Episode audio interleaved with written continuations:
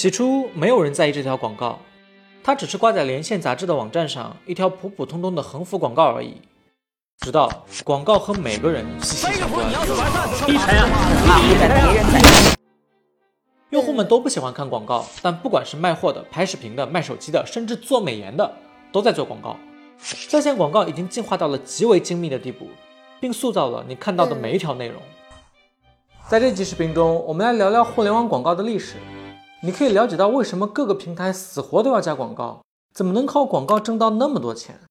身在其中的创作者又有怎样的无奈？才知道，在知识的海洋里狗刨。互联网的本质是一种高效的信息传播媒介，而广告的本质就是商业信息，这不巧了吗？所以互联网天生就适合做广告，有多适合呢？看它挣钱有多快多猛就知道了。视频开头说的这条广告出现在1994年，是互联网上的第一条横幅广告。点击一下，它就会跳到由 AT&T 设计的一个介绍博物馆的网站，挂三个月，售价三万美元。注意一下。这时候的互联网广告只是把报纸、杂志上的广告搬上了网，所以是按展示时间收费的，叫做 CPT 广告。在互联网初期，大家都没见过这种新鲜玩意儿，以至于 AT&T 这支广告的点击率高达百分之四十四。而在今天，Facebook 广告的平均点击率只有百分之一左右。就像天花一样，这种横幅广告在当时疯狂传染，也让诸多玩家看到了一种全新的商业模式，其中当然也包括大洋彼岸的中国公司。一九九八年，新浪网正式成立，凭借着高速增长的广告业务，两年后就去纳斯达克敲钟了。要知道，直接挂那儿就能收钱的 CPT 广告，只是最粗糙的广告模式。很快，一种新的广告计费方式诞生了 ——CPM 广告。它真正展现出了互联网相对于传统媒体压倒性的技术优势。CPM 是指广告每展示给一千个人的成本。假如柴斯一条广告报价一万块，有十万播放量。那这个广告的 CPM 就是一百块钱。根据 CPM 计费的广告，大多是展示量合约广告，也就是平台和广告主之间约定一个广告的展示单价和展示次数，然后把广告推到你面前。在这个过程中，主要突出一个精准，也就是把不同的广告推给合适的观众。比如柴斯转行卖狗粮，本来要花一千块钱在宠物网站买一千次观看，但其中真正养狗的用户只有五百人，剩下的五百人都是养猫的，根本没用。而如果网站能做到精准推送，那我也愿意花六百块钱去买五百次精准展示，剩下的五百次展示机会，平台还可以卖给猫粮广告主。最后算下来，网站赚到的钱变多了，而且单个客户的成本降下来了，能让更多小客户也投得起广告。这种技术叫做受众定向，是提升在线广告效果最核心的技术之一，也是对传统媒体的降维打击。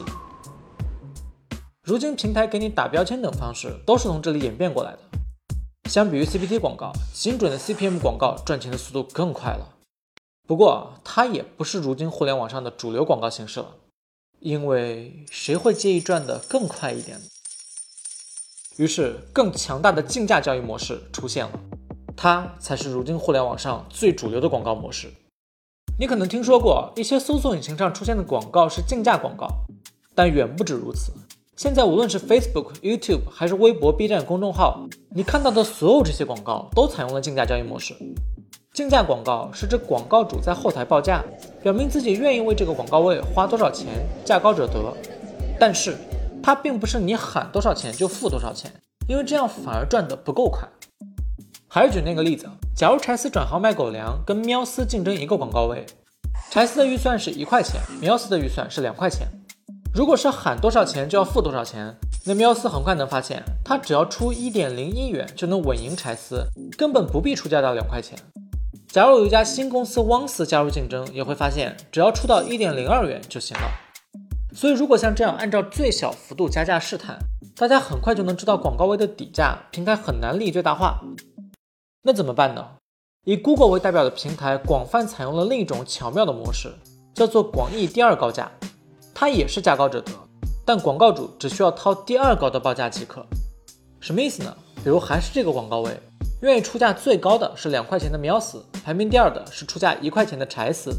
那喵丝赢得广告位后，只需要付一块钱。表面上看来，平台好像亏了，但真正的奥秘是，由于喵斯不管怎么调整出价，都只需要花一块钱，所以他就不会去调整报价了。而此时新的广告主汪死要想参与竞争，那么无论他出价多少，都至少要花两块钱才能获得这个广告位。妙就妙在这里，在广义第二高价的竞价机制下，大家难以试探出广告位的底价。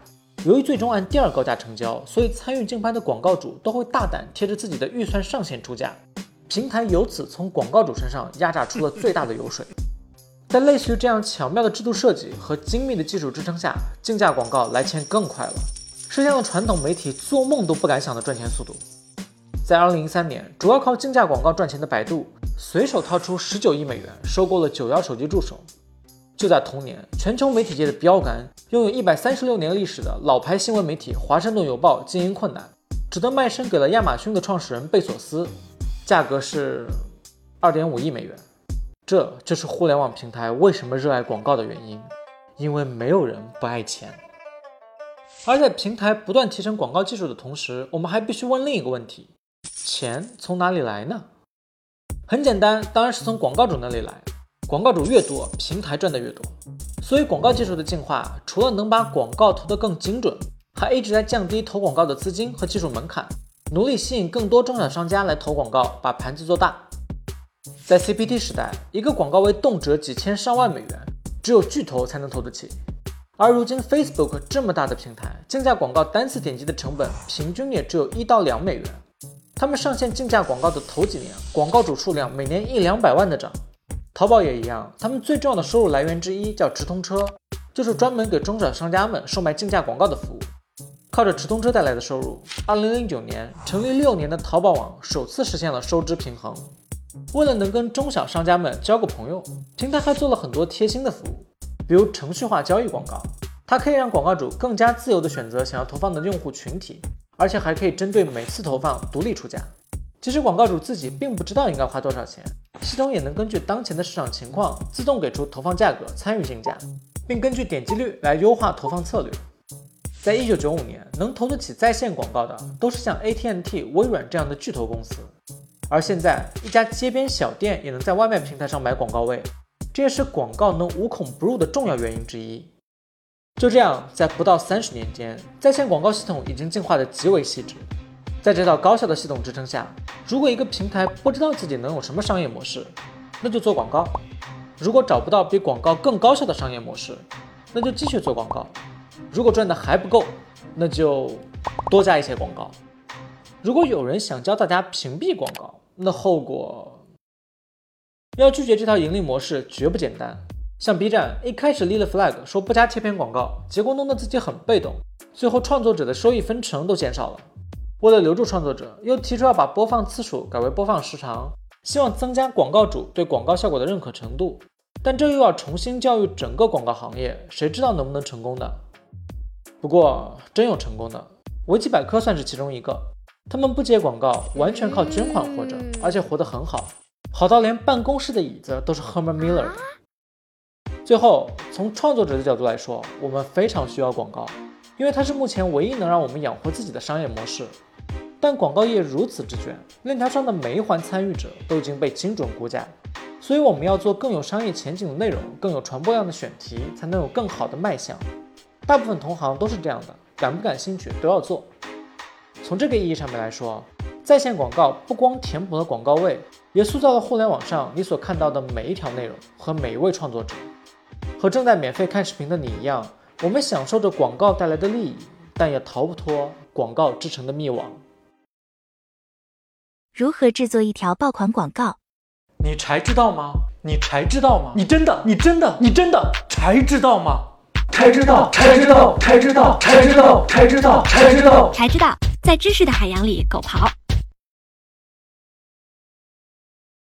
你可以在微博、微信、喜马拉雅、B 站等平台找到我们。